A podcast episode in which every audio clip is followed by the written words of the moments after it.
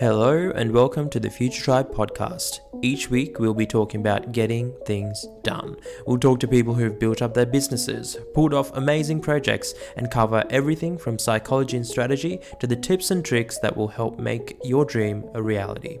We're the podcast that's all about empowering the optimists and the go getters. I'm your host, Jermaine Muller. You're listening to the Future Tribe podcast, and this episode is just getting started. Hello, everyone, and welcome to another episode of the Future Tribe podcast. Today, we're joined by Seb from Capital Dents. How are you today, Seb? Good, thanks, Jermaine. Uh, lovely day. So great to be on the podcast. Yeah, thanks for joining us. So uh, let's start off with um, Capital Dents. What's what's it all about? All right. So Capital Dents is a small business I run uh, by myself. Uh, specializes in PDR, which is the paintless dent removal of dents in cars. So I mainly focus on minor stuff, shopping trolley dings and hail damage. So yeah. Mm-hmm. Okay, and so talk me back to actually. Let's start with how old you are now. So currently I'm 22. I'll be 23 um, in February. So mm-hmm. uh, quite young, but uh. So when did you start the the process of? Uh, did you start the business recently? I assume, or has it been yeah, for a while? Relatively recently. So I started back in December of 2016. So mm-hmm. um, in December this year, it'll be two years. So not okay. Long. And talk me um, about the, I guess, um, the backstory there. Where you always, you know, have, have, has your dad been a mechanic, and you sort of mm-hmm. always were around cars, or um, did you sort of see an opportunity um, in a space that was fairly quiet, or how did you get into paintless dent removal? Because it's not necessarily a well-known sort of area. Um, so, how did you stumble across it, or did you very intentionally go in this direction? Yeah, look, it was a combination of all the things you've just brought up there. So, um, it definitely started with my father. So, my dad's always been in the car game around cars, and I've sort of been brought up around cars and interested in cars. Um, when he was my age, he was originally a touch-up guy, which means he specialised in a lot of uh, paint repair and stuff like that. Mm-hmm. He's worked his way up through a range of businesses, um, and to this day, is still in the car industry. So um, I was sort of looking at getting out of the job I was in at the time, which was hospitality work. It was getting into long hours and um, late nights, and I was sort of getting over the responsibility of having to manage a team that mm. if anything went wrong, it sort of fell back on me, and I had no control over it. Um, so I was speaking to Dad one night, and he said, "Seb, you know what you should get into? I think you should have a look at these guys that do paintless dent removal." Mm. So I started researching because um, obviously when he was my age in the paint game, he always saw these dent guys coming to the car yards where he'd be working and they'd be doing the dents. Mm-hmm. He always thought it was much better than the paint because there's no materials. It's sort of just a skill based trade. Mm-hmm. Um, so I, I, looked into the course. I had a bit of money saved up. Um, was looking into a few courses all around Australia. I ended up finding a training down in Ballarat. Mm-hmm. I'm in Victoria. Um, so I spoke to the guy down there. His name was Laurie. Um, he sort of talked me through the process and what it involves. Um, and yeah, that sort of sparked my interest from there. So I did a bit more work at the bar to save a bit more money up. And yeah, um, yeah I sort of jumped off the deep end, I guess. I didn't I didn't really tell many of the mates or much of the family what I was doing. I sort of just carted my way down to Ballarat. Yeah. Um, and did this course out of nowhere. All the all the fellas at home were pretty shocked. But um, how long did the course it. go for? So it was a two week. It was a two week intensive course. Uh-huh. Um, and then all they teach you there is just the basics of the trade. Right. So um, so sort of the fundamentals of it all. Exactly right. Yeah. Yeah. And then what so, do you what did you do from there? Like I assume you can't just you, you didn't do the two weeks and then just hop on and start doing client cars. No, that's right. It's not like money making like that. I actually came home.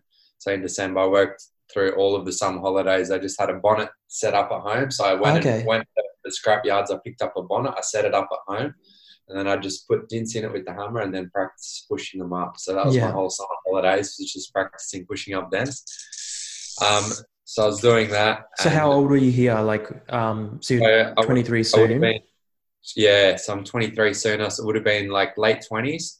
Mm-hmm. Yeah, mm-hmm. late late 20, I think I was about to okay. be 21. So yeah, yeah, yeah. It, was, it was, yeah, it was pretty full on. Um, I, it was really frustrating. Uh, it, it, wasn't something that I picked up straight away. Um, mm. So it took a lot of time and effort just to get even the smallest dents out. So I worked on the bonnet, I worked on the bonnet, and then I eventually started denting my own car because I thought I had a bit more to work. I wouldn't sit down and really focus on the dents. I started right. denting my own car and then working the dents out. So obviously I had I had an incentive to work towards. It wasn't sort of just some scrap bonnet that I didn't really care much about. I sort of denting my own car. I was like, all right, this has to get fixed. Yeah. So I found that was probably the breaking point between sitting at home and doing work and then getting out there in the industry and actually finding paid work.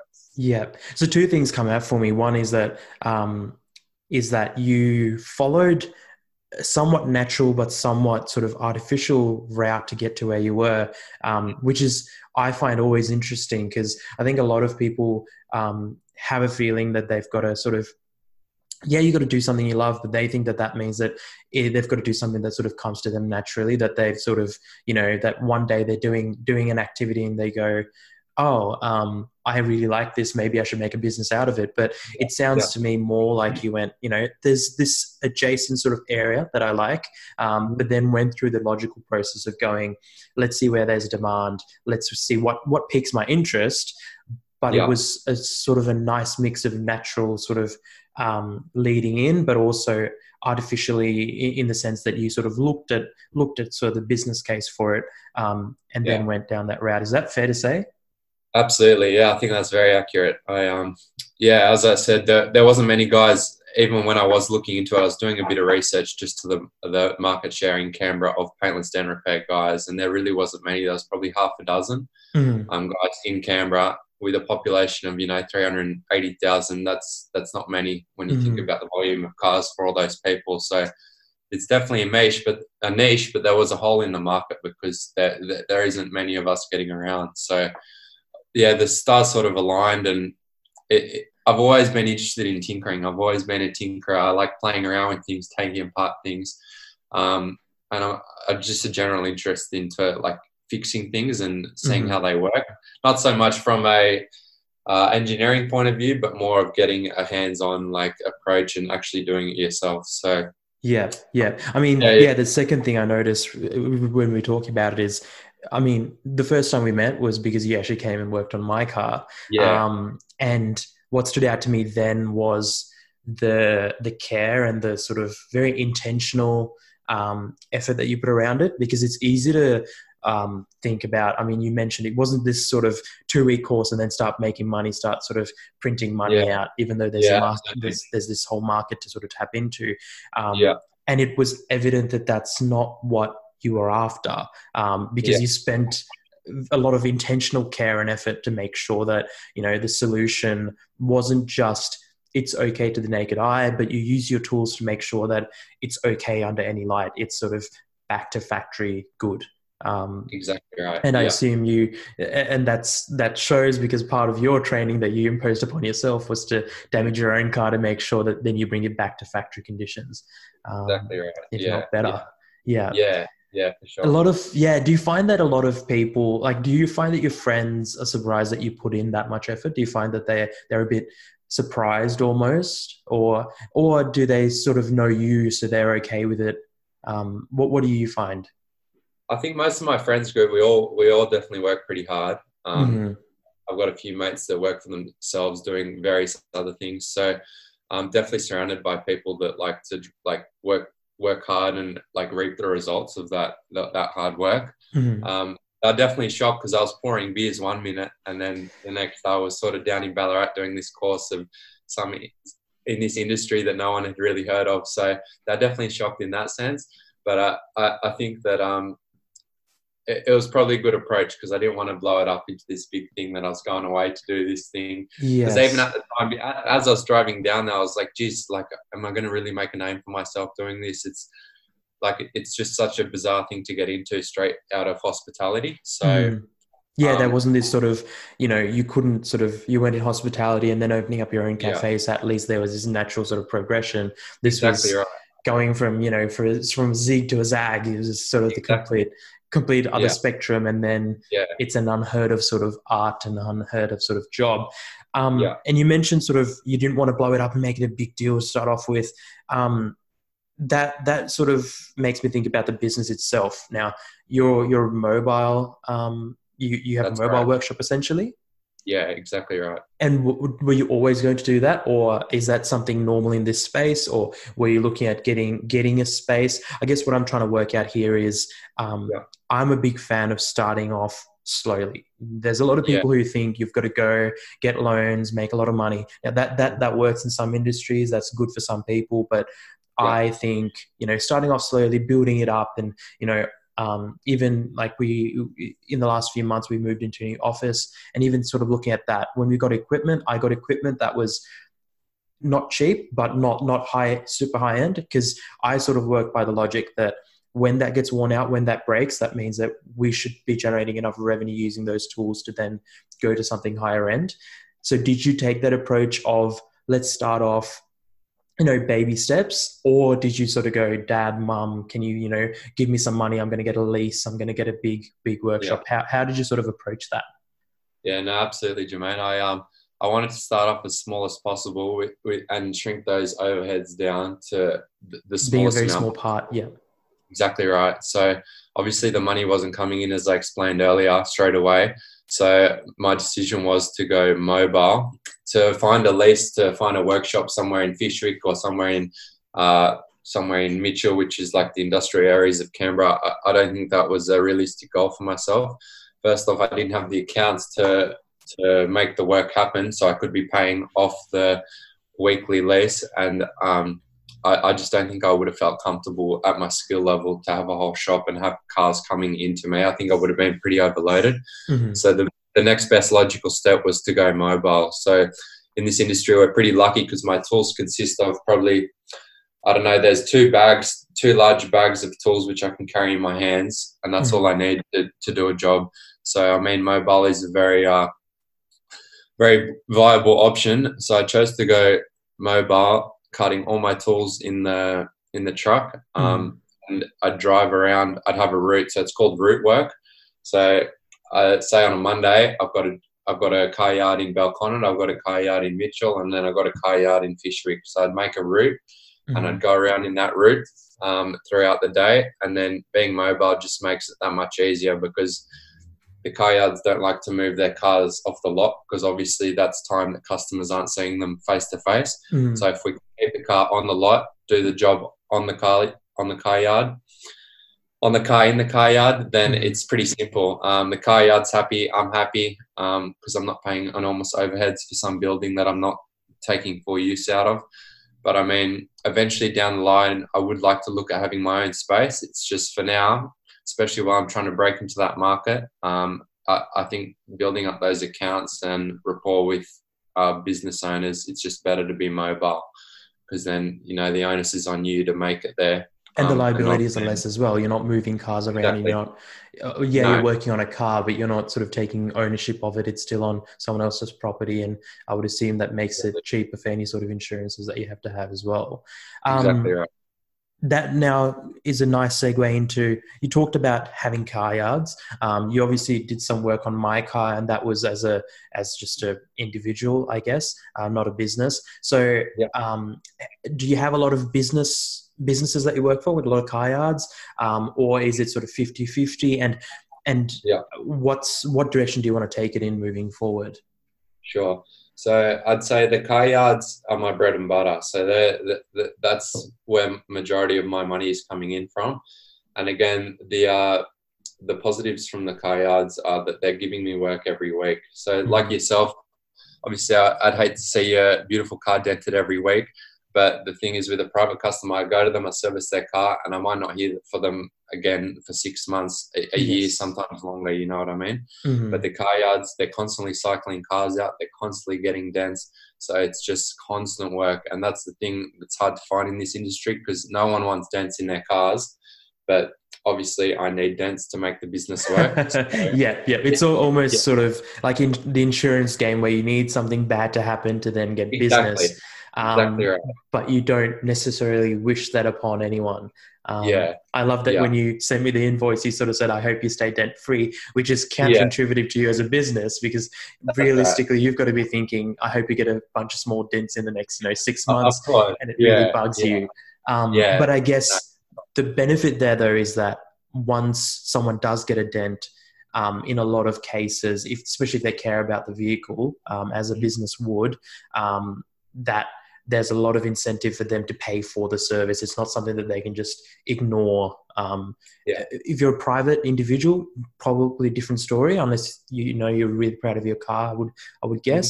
Um, Mhm. But otherwise, um, if there's that, I guess the the bonus there that you're mobile, and if a car comes in, you know, a used car, and they were going to put it on the lot, it's very much in their interest to get that debt sorted. So they're going to pay pay you for it, and and I Yeah. guess that's why you get the regular work there. Exactly right. Now, how did you work out pricing? Um, what what what approach did you take? Did you sort of go to them and um, did you get an understanding of what other people were charging first, or because I assume for a business you're almost at a wholesale rate, so to speak, and then for the private individuals you go at a, at a sort of a retail rate. How did you get Yeah. those numbers? What did you do?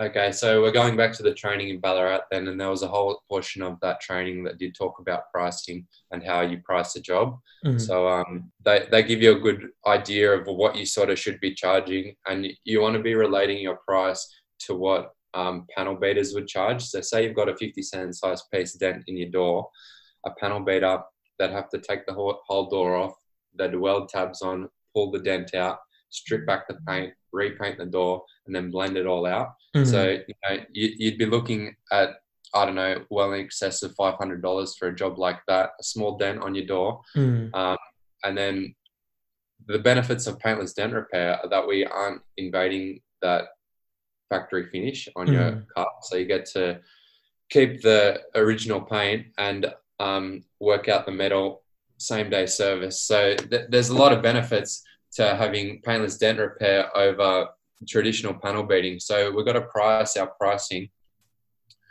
sort of close to close to panel beating, but just under because at the end of the day, we want them to come to us over normal panel beating. Right.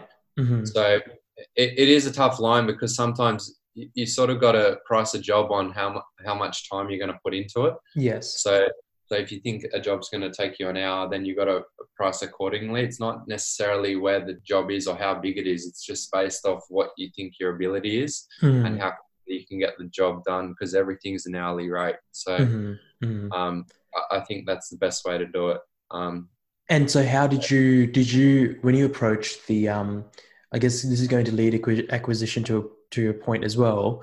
How did you get into these car yards um, in the Yep. first place? Because I would assume that you said there's sort of a half a dozen in Canberra doing doing the work.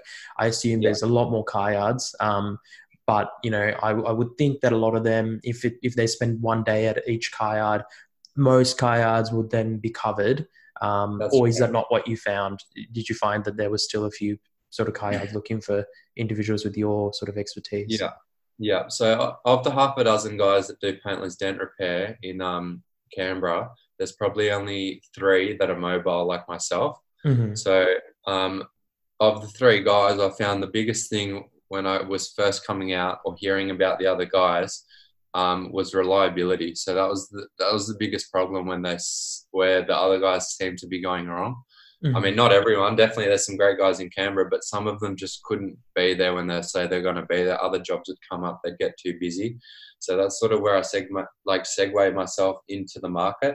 My first car yard was in Belconnen, Belconnen Cheap Cars. So it's the sister um, business of Gerald Slavin in Belconnen Mhm. there. hmm And what I did was I said, look, I'd just love to work for free for for the first what was it? I started in end of April. I probably worked there for four weeks just free, just doing dents for free. So I was just doing dents, doing dents. And I noticed that when they called the other dent guy up, he would never show up. So I was sort of getting better at the work. I was still practicing at home at the time, doing my own car, doing the dents there. And then I finally felt confident enough where I could sit down with the manager and say, look, I think my work's definitely doing, um, definitely like meeting your standards. So Mm. I'd love to, I, I'd appreciate it if I could start charging for the bills. I sort of, I was a bit nervous because it was like my first job. I was jumping in the deep end. I was asking to get paid for work um, that I was doing, which was pretty phenomenal for me because I was used to just getting a paycheck at the end of the week. So Mhm. I'm sort of telling him that I'd like to start getting paid, and um, it all went well in the end. And um, that that was sort of my first break into the market. So I was just working on small cars, not expensive cars or anything that like fifteen to twenty thousand dollar cars, so pretty Mhm. cheap. Mhm. And um, I was just doing dance every Friday there. So I still do go there every Friday actually. But um, So were you working part time um, while doing this? Yeah, that's right. So got to I- I did fund the- fund the sort of side hustle, I guess. Exactly right. So I, when I did the training, I took two weeks off from the hospitality job. So I was at a Mm. pub. I'm in O'Connor. So I was managing there. I took two weeks off there, and then when I came back, I was still working the pub and I was doing the dance at night. So I was doing that all the way up until I don't know, it must have been close to mid-year Mm. the following year. So it was about June or July. So 2018 or 2017? 2017. hmm Yeah, so 2017. Yeah, that's correct. Um, no, sorry, Jermaine, it's 2018. So it was last year. Yeah. I've only been doing it for two years, so it was last year. Mhm. Um, so I had the pub job at the same time, and then I was doing the dance during the day. So I was pretty full on. Um, took a toll on the body because I'd be doing the late nights and then Yeah. up early. But I mean, it was only a couple of months at the end of the day, and um, I just had to wait to set up a few accounts where I could balance my income from the part from Of the course, you, you had to job. take sort of a responsible approach to it. You didn't want to sort Yeah. of dump it and then live off your savings. Um, exactly. You wanted Yeah. to transition it so that you weren't, yeah, sort of, because otherwise you get in a position where um, you'd have to charge next to nothing just because you need the cash flow, and and you, Mm. you obviously didn't want to. You, you took a more considered, considered, more logical, I would say, approach from a financial point of view. Um, Yeah, yeah. before before sort of yeah just jumping in blind um i had a question that i was going to ask you but it's not coming to me right now um oh the working for free so that brings up Yeah. a whole thing again um i think we chatted about it when he actually came to work on my car um Mhm. Was that i mean coming personally coming from sort of the marketing design sort of space doing a bit of photography on the side as well um my industry is an industry that's known for people um, going on about you know um, come take photos or come come do some you know design a logo for exposure um, Yeah, which is free. As far as i'm concerned most of these Yeah. people they can't they don't care enough about the brand. They don't they're not getting enough work to actually for that to lead to enough exposure. You're not talking about you know nike saying do this work for free. Um, yeah, these Yeah. are just people starting off, so there's no exposure to even speak about. And then you mentioned that you work for free for for four weeks.